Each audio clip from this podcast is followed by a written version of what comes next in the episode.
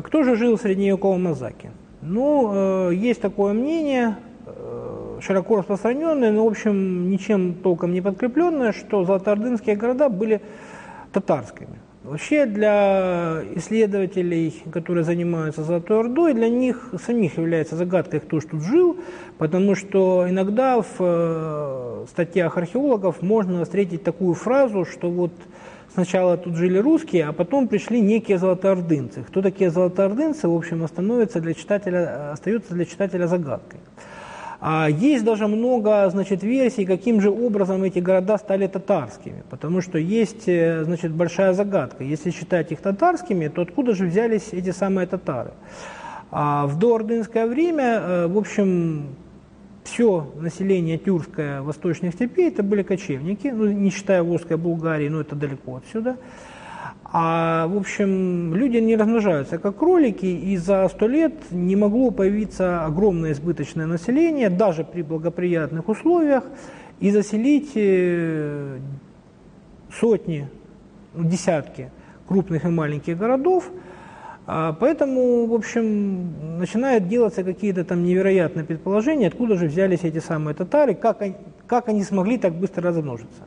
На самом деле все, в общем, намного проще и намного, может быть, для кого-то более буднично.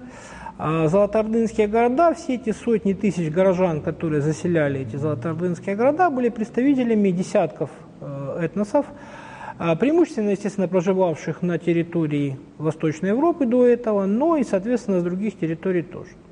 Естественно, что этнический состав в каждом из золотоордынских городов имел какую-то свою специфику. Ну, допустим, в Болгарии было намного больше различных э, финских и угорских этносов. А в, на Средней Волге, скажем, в Укейке намного больше было э, мордвы там и русских, к примеру. А в городах Нижнего Поволжья, скажем, много было харизмийцев. Но, так сказать, ближе к нашему городу тоже жил здесь. И первым этносом, о котором мы должны сказать, это, конечно же, являются аланы. Аланы э, в средние века были народом, который заселял очень большие территории, правда не служ, а как бы отдельными очагами.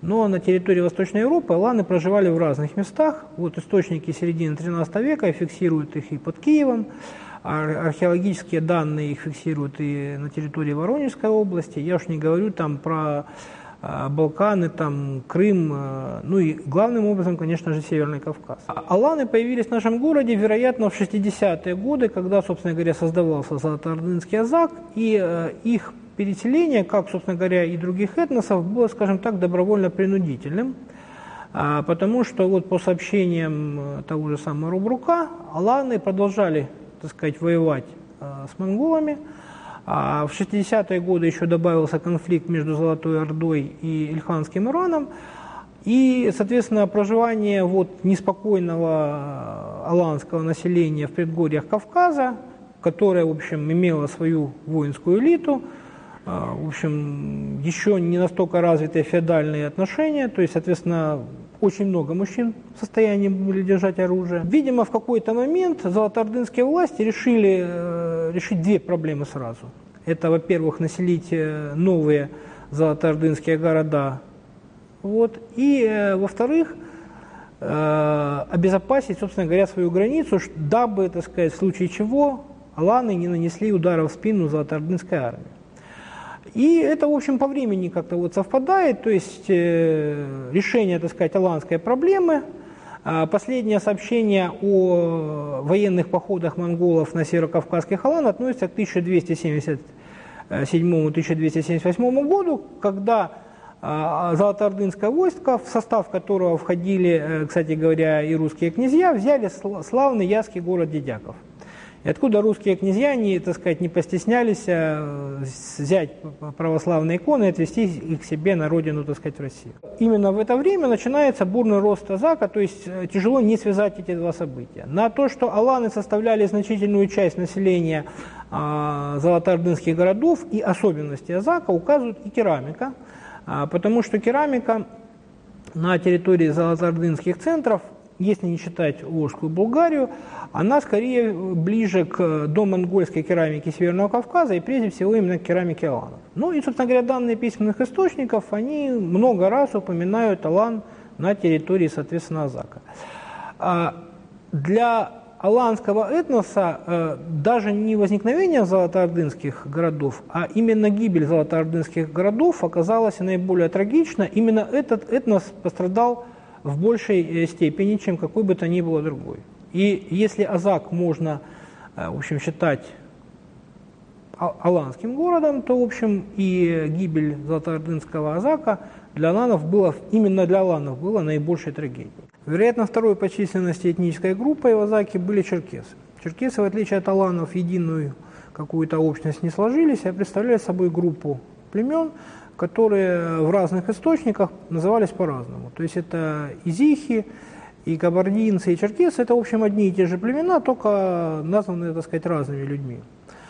А свидетельство, причем проживания черкесов э, фиксируется не только в самом Азаке по писанным источникам, они фиксируются и в округе Азака. В частности, на северном берегу Таганрогского залива э, находился такой топоним, как э, Кабарди. То есть как бы ясно, кто его населял. А черкесы, как и аланы, в общем, имели близкую бытовую культуру, и именно вот черкесо-аланская бытовая культура определила, собственно, культуру остальных этнических групп, которые, приходя в Азов, они ее заимствовали именно вот у этих групп населения. А третьей по численности были, конечно, татары, но нужно понимать, что татары а, в XIV веке в общем, нам непонятно до конца, что такое татары XIV века. Ясно, что это не татары там, казанские, не крымские, там 17 там, 18 века. Они сохраняли, в общем, свое племенное самосознание. То есть, как бы, если бы его спросили, кто он такой, может быть, конечно, он бы сказал, что он татарин, но очень может быть, чтобы он сказал, что он сказал бы, там, что он там какой-нибудь там тайджиут там, или э, еще там кто-то. А нам известно, собственно, несколько десятков названий этих самых татарских племен. Причем интересно, что эти татарские племена зачастую имеют э, точно монгольское название, что является предметом а, споров между, так сказать, исследователями, ориентированными на, а, так сказать, татар и на монголов. Письменные источники XIV века подчас противопоставляют э, татар э, мусульманскому городскому населению. То есть есть вот татары, есть сарацины. Ну и, соответственно, там в случае там, с русской Булгарией, там фраза русской летописи, ну, примерно так, а, что вот подошло, так сказать, русское войско, на встречу вышло 10 тысяч сарацин, ну, бесермен и 100 татар. То есть кто такие татары? Ну, татары, очевидно, это вот, судя по контексту, по описаниям, татары это вот кочевники. Так что, а, что такое татары XIV века, а, мы, в общем, до конца для себя выяснить не можем. И а, татары, а, проживавшие в Азаке, опять же, э, скорее всего, заимствовали какие-то особенности бытовые вот у представителей коренных, так сказать, аборигенных народов. А четвертой, наверное, по численности группой, ну, то есть, ну, когда я говорю о численности, ясно, что никаких точных данных мы никогда не получим. То есть ни письменные источники, ни данные археологии, ни данные антропологии не позволяют установить численность той или иной этнической группы. Вообще в плане бытовом город очень однороден, то есть установить место проживания той или этнической э, группы в Азаке по данным раскопок невозможно. Так что все количественные значит, выкладки это очень приблизительно. Так вот, четвертой, наверное, по численности группа являются русские. А как, собственно говоря, и другие этносы, по большей части они переселялись сюда добровольно, принудительно, а может быть даже не одной волной, а несколькими. Значит, первая волна, видимо, пришла сразу в э, ближайшие годы после монгольского завоевания Руси. И фиксируется эта волна вот на территории, соответственно, северного берега Таганрогского залива.